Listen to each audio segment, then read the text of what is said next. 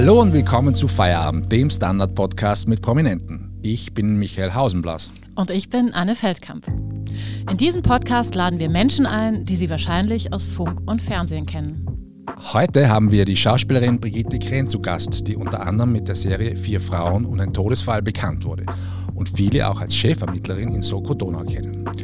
Wir fragen sie, was sie als ehemalige Wirtin für die Schauspielerei gelernt hat, wie es ist, wenn einem der Sohn als Regisseur anschafft und von welcher Rolle sie noch träumt.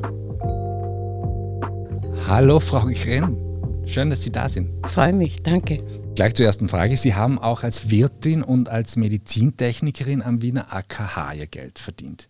Das ja. ist zusammen mit der Schauspielerei eigentlich eine sehr ungewöhnliche Kombination, oder? Naja, sie war insofern wichtig, weil ich meinen Sohn ja mehr oder weniger allein aufgezogen habe. Und da habe ich mir eingebildet, ich brauche einen fixen Brotberuf. Weil wenn man schon ein Kind kriegt, dann äh, muss man das ernst nehmen und muss ihm alles ermöglichen oder zumindest im Rahmen alles ermöglichen, weil sonst hätte ich ihn nicht kriegen brauchen. Das heißt, es war Sicherheit? Es war Sicherheit, es war ein Brotberuf und ich habe während des AKH Wirkens immer am Abendtheater gespielt und war, glaube ich, zehn Jahre nicht auf Urlaub, weil ich die Urlaubstage immer verwendet habe, um zu drehen oder auf Tournee zu gehen oder wie auch immer. Es war eine sehr anstrengende Zeit. Rückblickend weiß ich jetzt gar nicht mehr, woher ich die Kraft genommen habe. Aber das war halt, also, es war halt so. Ich habe es gehabt und bin dankbar dafür. Ja. Weil man lernt ja auch sehr viel, wenn man sozusagen unter Anführungszeichen normale Berufe ausübt, überhaupt hinter der Bar und in einem Spital. Mhm. Also das ist besser als jedes Psychologiestudium, würde ich sagen. Sie haben es gerade schon gesagt, Sie mussten damals wahnsinnig diszipliniert sein. Was sind denn sonst noch Ihre Stärken neben der Disziplin? Naja, ich bin, glaube ich, so klein ich bin, ich bin ein kraftvoller Mensch. Und was ich mir vornehme, ziehe ich durch. Und es wird bis zum Ende durchgezogen. Also es gibt kein Aufgeben, außer körperliches Gebrechen oder so. Aber von der mentalen Stärke her, die wird ausgenutzt. Ja, mhm. mehr kann ich dazu nicht ja, sagen. Ja. Jetzt äh, noch ein Ausflug in die Vergangenheit. Ihr Lokal, wo Sie gearbeitet haben als Wirtin, das hat Ihnen gehört, das war eine Morgengabe mhm. statt einem Brillantring. das ist ja auch etwas eher Ungewöhnliches. Wie kam es denn dazu? Naja, meine Cousine Evelyn Oswald hat das Oswald und Kalb gehabt, zusammen mit ihrem Lebensgefährten Kurt Kalb. Also beides in der Wiener Innenstadt, falls. Ja, falls das jetzt wer nicht ja. weiß. Das war so das Mutterschiff für uns alle in den 80ern. Da hat es noch nicht so viele Lokale gegeben. Und ich wollte auch ein eigenes Lokal haben und habe damals zu meinem Mann gesagt: Du, kein Brillantring als Morgengabe bei der Hochzeit. Ich möchte lieber ein Lokal haben, ein kleines. Hat er gesagt: Ja, gut. Und hat einen Kohlenkeller gekauft, um damals schicke 80.000 Schilling. Also das ist in der Gegend ja wirklich ein Metzi. Und er hat das mit seinem Freund umgebaut in eine Italo-Weinstube. Mhm. Und das war so beliebt, die Leute haben uns das Geld bei der Oberlichten eingehauen und sind in Dreierreihen. Ich kann mich erinnern, das waren nicht Dreierreihen, das waren eher Achterreihen. Achterreihen, ja, es war wirklich lustig. Aber ich habe das nur zwei Jahre gemacht, weil es einfach als Frau, man trinkt zu viel, man raucht zu viel, man steht in einer verrauchten Umgebung. Ich habe das dann aufgehört nach zwei Jahren. Und was haben Sie als Medizintechnikerin gemacht? Was macht man da? Ich war in einem Hormonlabor und habe hauptsächlich Kinder gemacht. Also ich habe den Eisprung mhm. gemessen und habe dann die Leute angerufen, wann es denn am besten passen würde. Es ist nur fünf Stunden im Endeffekt. Mhm. Und da gibt es ja die lustigsten Sachen. Also ich habe nicht immer angerufen, auch eine Sekretärin, die hat mir das dann erzählt. Sie hat angerufen, ein berühmter Maler übrigens, ich sage keine Namen. Ja, Herr, es wäre dann soweit. Na geht, die Fisch speisen gerade so gut. Welcher Maler fischt. Und ist er gekommen? Mhm, sie haben das Kind zusammengebracht. Je genauer wir gearbeitet haben, ja, desto glücklicher waren die Frauen. Die haben uns dann immer Postkarten geschickt mit den Babyfotos, die sind gehängt bei uns. Das heißt, sie waren der Storch sozusagen? Sozusagen, ja. Mhm. Und ich habe einen sehr kunstaffinen Chef gehabt, der hat Verständnis gehabt für meine wahre äh, sozusagen Begabung. Ja, ich war ja keine gute MTA. Ich bin im Mittelfeld mitgelaufen. Also ich habe ja immer nur Theater und Film im Kopf gehabt. Und das ist für einen Chef nicht leicht. Aber er war sehr nett, hat viel durchgehen lassen. Mhm. Aber zurück jetzt zu den Kindern, nämlich zu ihrem Sohn Marvin. Sie spielten unter der Regie von ihrem Sohn unter anderem in einer Produktion über Sigmund Freud und haben viele andere Projekte realisiert. Wie ist es denn, wenn einem der Sohn bei der Arbeit anschafft? Ja, diese Frage sind wir gewöhnt. Er so als ich. Ich kann mich an den ersten Film erinnern. Das war ein Hochschulfilm von ihm in Hamburg, wo er gesagt hat, Mutter, bitte spiel mit. Und das war nicht gut. Also ich war nervös, weil ich ja dieses deutsche Idiom nicht drauf habe und auch nicht vorhabe, jemals zu sprechen. Seitenblick zu mir. Ja. ja. Und da war es nicht gut. Also da habe ich sein nervöses Anschaffen nicht verstanden und habe zurückgekäppelt und gesagt, nein, wieso, das gehört so. Also das war ein Desaster. Aber so peu à peu, jetzt haben wir ja schon, glaube ich, acht, neun, zehn Filme gedreht zusammen. Jetzt ist es wirklich eine Freude, weil wir schätzen einander, jetzt abgesehen von der Verwandtschaft. Er ist wirklich ein guter Regisseur, weil er eingeht auf die Menschen. Natürlich, wenn man eine Mutter hat, die Schauspielerin ist, weiß man, was tut ein Schauspieler weh oder was verärgert einen Schauspieler. Also er ist sehr beliebt. Was tut einem Schauspieler weh? Also was sind so die gemeinsten Stiche? Missachtung. Okay. Einmal hat einer geschrien, ah, wir spielen jetzt keine Löwinger Bühne, Frau Green. Oder, jetzt kann er stimmen, ja, aber das kann er mir ins Ohr sagen. Dann weiß ich, was gemeint ist, weniger outrieren und geht schon. Also das stört einen Schauspieler. Oder wenn der Kollege zum Beispiel immer übernimmt den Ton. Ja, wenn ich jetzt traurig bin, übernehmen manche Kollegen gerne diesen Ton. Mhm. Und da muss der Regisseur sagen, nicht übernehmen, das gehört jetzt ihr. Also einer spielt Geige, der andere spielt mhm. Bratsche, sonst wird das Fahrt. So. Mhm. Das heißt, nicht alle Regisseure, wenn ich das jetzt so richtig verstanden habe, oder Regisseurinnen haben quasi auch so ein bisschen dieses Gespür für Menschen. Ne? Also das eine ist quasi einen Film zu dirigieren mhm. oder ne, die Organisation in der ja. Hand zu haben. Ja, ja. Mhm. Oder sie sehen nur das Visuelle, wie ihr Kunstwerk ausschaut. Ja. Und sie verstehen nicht, dass wir Kasperln ja auch sehr, wie soll ich sagen, ein Schauspieler ist ein, im Grunde genommen ein sehr armer Mensch, weil er nicht alltagstauglich, sehr sensibel ist. Mhm. Und es ist für einen Beruf sehr gut. Ja. Für den Alltag weniger. Ja. Man nimmt sich da manches zu viel zu Herzen. Mhm. Das heißt also, ich gehe mal davon aus, Sie reden auch mit Ihrem Sohn zu Hause über den Job. Wie sehr redet man über den Beruf? Bis vor kurzem sehr, ja. aber jetzt ist er verheiratet und hat andere Sorgen. Und ich weiß mittlerweile auch. Um was geht's denn jetzt? naja, Kinder, mhm. das zweite kommt, das mhm. im Anrollen. Mhm. Und ja, Ehealltag ja. und so weiter und so fort. Jetzt bedarf es auch keiner Diskussionen mehr oder keiner Gespräche, weil jeder ist so verankert in seinem Job. Wir sind schon relativ sattelfest beide. Mhm. Wenn Sie sich aussuchen könnten, was oder wen würden Sie denn gerne unter seiner Regie nochmal spielen? Also Sie haben ja schon öfter zusammengearbeitet, aber gibt es da irgendwie sowas? Ja, ja. Wir haben drüber gesprochen, zufällig gestern. Ja. Ich würde noch gern spielen mit meiner Resterotik. mit meiner 15% Resterotik würde ich noch gern spielen.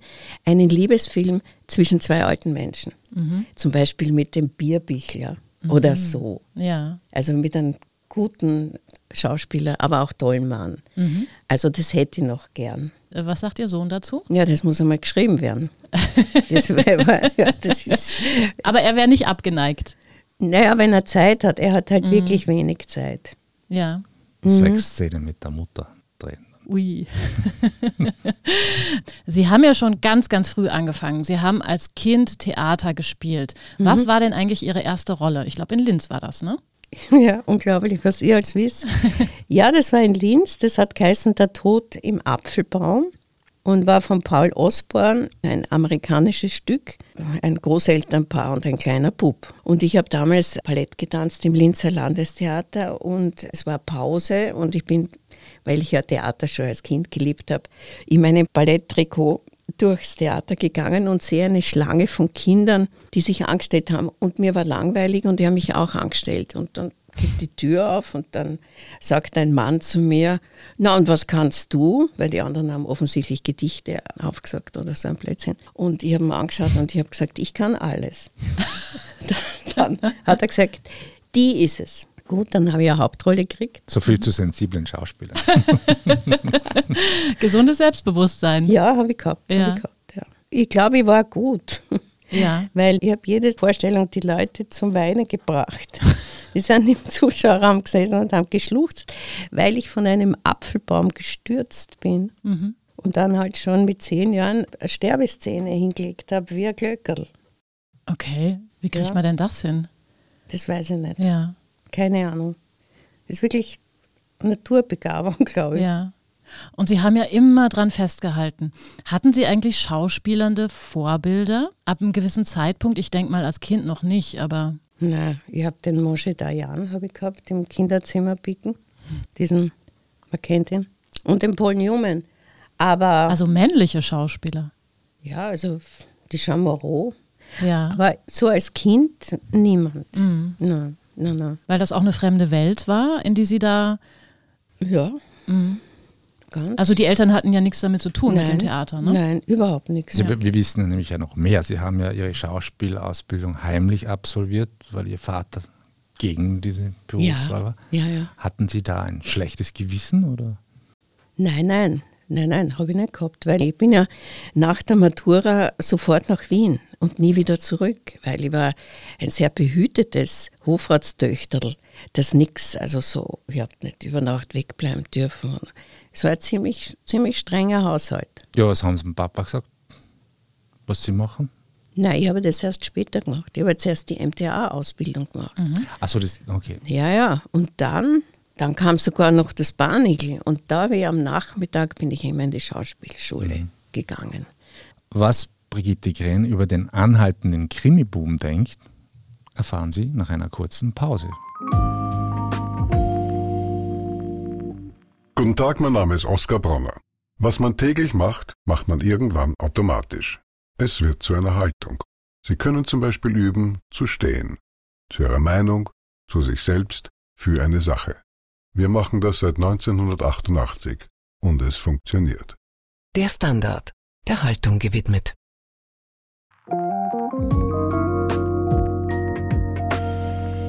Und wir sind schon wieder zurück. Frau Krenn, wie viele Folgen Soko Donau haben Sie denn bereits gedreht? Dreimal 16. Wie viel ist das? 30, dreimal 16, 48. 48. Mhm. Wird das nicht irgendwann langweilig? Ja, aber das macht nichts. Der Rubel rollt. Okay. Straight. Jetzt etwas, was Sie vielleicht nicht so freuen wird. Lukas Resetaritz werden Sie kennen, werden Sie wahrscheinlich Natürlich. persönlich kennen. Der war vor nicht allzu langer Zeit bei uns zu Gast und meinte, in der Soko Donau würde er nicht einmal eine Leiche spielen. Beleidigt Sie das? Nein, aber er hat leicht lachen. Er hat vielleicht ein größeres Spektrum, Leute zu unterhalten. Wenn man dieses Spektrum hat, ja, durch Fleiß oder durch Talent erworben, kann man das leicht sagen. Ich bin kein Kabarettist, ich kann das nicht. Ich, mein Talent ist vielleicht segmentierter als seines und deswegen mache ich das und bin glücklich darüber, nicht mehr im AKH pipettieren zu müssen, sondern mit meinem Talent Geld zu verdienen. Punkt. Wie ist denn das? Also diese Frage muss ich als Deutsche stellen. Soko Donau oder Soko Wien heißt sie ja in Deutschland. Wie ist das? Was lernen deutsche TV-Zuschauer, wenn sie Soko Wien Ja, schauen so, über ist so. Österreich? Also wenn man was so- unterscheidet die Soko Wien zum Beispiel von der Soko Hamburg oder von der Soko Potsdam? Die Donau. Ja, ich würde auch sagen, also in dem Plots gibt es Ja. da nicht viel Unterscheidung. Ja. Aber Österreich ist halt schöner, charmanter, kleiner. Die Gegend ist einfach schöner. Anne muss stark sein. Ja, ich muss jetzt stark sein. ja, ist so, ist so. Also wenn man so, Ich wohne nicht ohne Grund hier. ja, immer. Aber können Sie sagen, warum die Soko Wien in Deutschland Soko Wien heißt und in Österreich Soko Donau? nein, das entzieht sich meiner Kenntnis. Ja. Nein, das weiß ich nicht. Und die Deutschen haben ja auch diesen Wiener Duktus ganz gern. Also ich glaube, es ist auch deswegen äh, beliebt. Ich bin sozusagen die Wiener Variante mit meinem Sprechen und dann gibt es ja Deutsche. Nicht? Ja. Die Maria Happel, der jetzt äh, scheidende Stefan Jürgens, das sind die Deutschen. Und ich glaube, diese Kombination ist gut. Schauen Sie eigentlich selber Krimis? Ja, Zum Beispiel? Soko Wien. Richtige Antwort.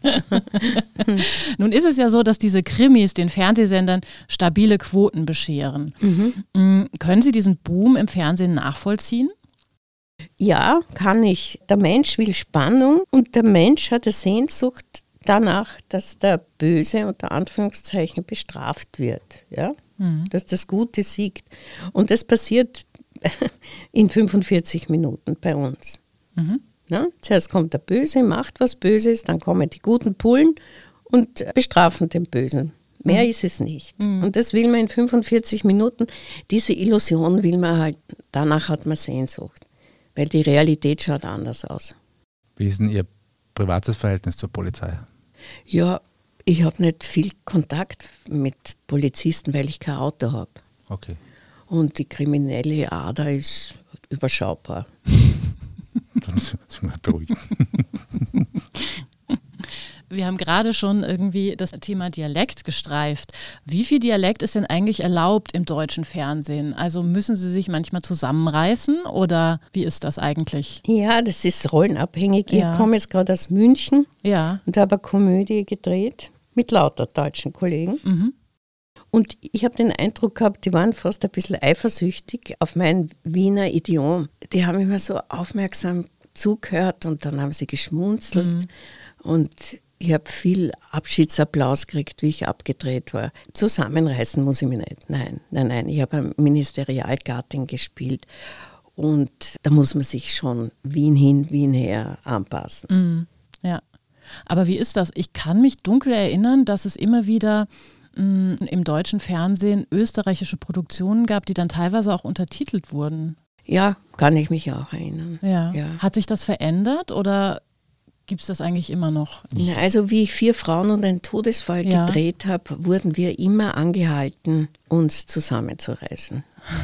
Was Weil- bedeutet das genau? Also, dass man dann irgendwie, Ja, wir haben einen Salzburger Kollegen gehabt, der hat statt nicht wahr immer Gäu gesagt und das Ja. versteht ein Norddeutscher nicht. Ja. Vielleicht in Bayern, aber. ja, Und so. Oder der Regisseur hat oft gesagt, nein, das kann man nicht sagen, bitte versucht es zu verdeutschen, sonst wären wir Mhm. das ist so die. Drohung, die dann irgendwie Ja, über ja. dem Ganzen schwebt. Ja, ja, Ja. ja, ja.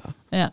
Ich glaube, für eine Produktion Ihres Sohnes mussten Sie mal Burgenländisch lernen. Ist das richtig? Ja, das war, Wie schwer war das denn? das war schwer. ja. Weil ich bin ja gebürtige Grazerin und wenn ich was gut kann, dann ist es der steirische Dialekt, den kann ich so gut, aber der, der, der Burgenländische ist viel anders. Und zwar nicht viel, sondern ein bisschen anders. und ich habe aber das Glück gehabt, mit so einem netten Kollegen zu spielen, dem Grutzler. Und der hat mir vor jedem Take das Burgenländische ins Ohr geflüstert. Also meinen Text. Und das habe ich schnell behalten und dann wiedergegeben. Also wenn Sie Vorarlbergerisch brauchen, können Sie gern zu mir kommen. Ja, danke. Äh, Die Frage war vorher kurz schon da, Traumrolle, die Sie spielen würden mit Ihrem Sohn in einer Produktion. Andere Frage, welche Traumrolle gäbe es denn sonst doch, wenn Sie jetzt auf die Filmgeschichte zurückschauen, wo Sie sagen, das hätte ich gern gemacht? Sag jetzt mal Cleopatra, Liz Taylor. Ja, den Besuch der alten Dame hätte ich gern gehabt. Okay. Wurde ja vor kurzem mit der Maria Appel im Burgtheater gespielt. Würde ich nicht gerne im Theater spielen, sondern als Film. Ich muss sagen, ich habe viele Genres schon verkörpert. Ich muss bescheiden sein. In letzter Zeit, also angefangen hat es mit so Wirtinnen und Bäuerinnen. Ja gut, okay. Und dann wurden das Polizistinnen, Kriminalistinnen, Richterinnen und jetzt die Frau Oberst. Also es ist ein sozialer Aufstieg. Nun ist es ja so, dass Sie mit Anfang 40, wenn ich richtig recherchiert habe, die ersten Auftritte im Fernsehen hatten. Ist, Ja. die, ist das richtig? Vorher war Theater. Genau. Mhm. Ist denn die Auswahl an Rollen für ältere Frauen in Anführungszeichen kleiner als für Männer im gleichen Alter? Oder ist das jetzt wieder so eine doofe Frage, die nur Frauen gestellt wird? Ich glaube letzteres und ich, ich verstehe diesen Hype der 40-jährigen Frauen nicht, also Hype ist der falsche Ausdruck, diese Verzweiflung nicht. Erstens ist sie, solange wir in einer Männergesellschaft leben, obsolet. Es ist so. Die gattungsfreudige Liebhaberin hat 25 zu sein oder jünger. Da werden wir, solange wir in dieser Gesellschaft leben, nichts ändern. Und wenn man Schauspielerin wird, muss man sich dessen bewusst sein, entweder einen reichen Mann heiraten oder ein zweites Standbein haben. Also ich verstehe diese momentane Aufregung nicht. Sie haben aber gleichzeitig relativ am Anfang gesagt, dass Sie einfach gerne jetzt auch mal eine so eine Liebesgeschichte Ja, ich, spielen ich würden. bin ne? 68. Ja. Also das ist ja wieder was anderes. Mhm. Das ist ja schon die Kür. Ich könnte genauso gut sagen, ich will überhaupt nichts mehr spielen. Ich habe eh schon genug Geld. Mhm. Ja. Aber mit 68 noch eine Liebesgeschichte spielen zu dürfen, das steht auf einem anderen Podest, wissen Mhm. Sie? Aber ist es nicht gleichzeitig auch einfach wichtig, dass eben auch ältere Schauspielerinnen in gewissen Rollen präsent sind? Das sind sie ja. Ja, aber wird es ihnen nicht auch schwerer gemacht? Also, Nein, das Nein. glauben Sie nicht. na, na, ich glaube das nicht. Ich steige nicht auf dieses Pferd auf. Und noch dazu, es tangiert mich nicht mehr. Und ich glaube, jede Generation hat ihre Probleme, die sie zu erledigen hat.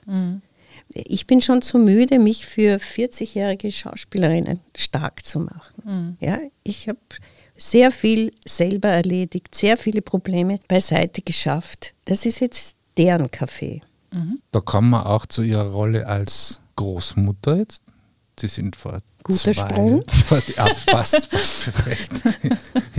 Bevor wir davon galoppieren jetzt, gell, wir zwei. Vor zwei Jahren sind Sie Oma geworden. Entschuldige, ich muss kurz unterbrechen. Sie sind nicht d'accord mit dem, was ich sage. Mm, Also ich habe immer noch das Gefühl, dass Frauen unter dem größeren Druck stehen. Ja, aber das ist doch äh, ein Old Hat. Ja, ja, aber das macht es ja nicht besser, oder?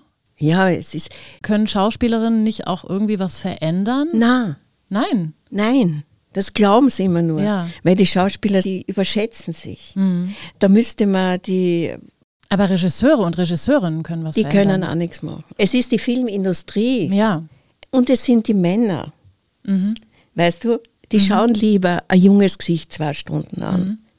Aber wer bestimmt denn dann Die letztendlich? Filmindustrie. Ja. Weder Regisseure noch wir, schon wir überhaupt. Ne? Aber Sie haben vorher von einer notwendigen Veränderung der Gesellschaft gesprochen diesbezüglich. Solange Ja. die nicht passiert, passiert dort auch nichts. Was geben Sie denn dieser Gesellschaft für Halbwertszeit? Also wann, Ja, ich habe jetzt ein Buch gelesen von der Margareta Stokowski, meine Lieblingsautorin. Die spricht von 125 Jahren. Und das ist keine Zahl, die so einfach daherfliegt, sondern das sagen Statistiker. Und das werden wir alle nicht mehr erleben. Also da muss sich schon noch viel ändern in der Gleichstellung. Das sind die Schauspieler das letzte Glied Ja. an Wichtigkeit. Ja. dann reden wir von den nächsten Generationen. Machen wir den Sprung so. Sie sind Großmutter geworden vor zwei Jahren. Reden Sie den Eltern dreien bei der Erziehung? Nein, Nein? nein, weil ich muss sagen, meine Schwiegertochter macht das sehr gut. Das Kind wächst zweisprachig auf, weil die Mutter Amerikanerin ist. Manchmal verstehe ich sie nicht. Vor kurzem ist sie in der Küche gestanden und gesagt, Vater. Und dann habe ich gesagt, Flori, du darfst nicht Vater. Sag Papa oder sag Daddy. Also Sie reden doch dreien. Naja, Vater. Sie hat Water gemeint, sie war durstig. Ah, Ja. ja. ja, ja, Mein Kollege fragt deshalb, weil er demnächst auch Opa wird. Wirklich, ist es raus. Jetzt ist es raus. wirklich, gratuliere. Ja, gratuliere. Schön, es ist so schön. Ja. Das ist ja mal ein schönes Thema zum. Danke, liebe Anne. Wann kommt's denn? Ja, ja, pünktlich hoffentlich. Am Sag, wann? 7. Juni soll es kommen. Nein, unseres auch. Wirklich. Ja. Nein, das gibt's Ja, dann nicht. können wir zusammen in den Park gehen. Ja, und zittern. Wunderbar. Ja, ich glaube, das war ein schönes Schlusswort. Vielen Dank, liebe Brigitte Krehn, für Ihren Besuch. Vielen Dank auch Ihnen, liebe Hörerinnen und Hörer, fürs Dabeisein. Wenn Sie auch unsere nächsten Folgen nicht verpassen möchten, abonnieren Sie uns am besten bei Apple Podcasts oder Spotify. Unterstützen können Sie uns mit einer 5-Sterne-Bewertung. Das war Feierabend, der Standard-Podcast mit Prominenten. Tschüss. Und ciao. Und auf Wiedersehen.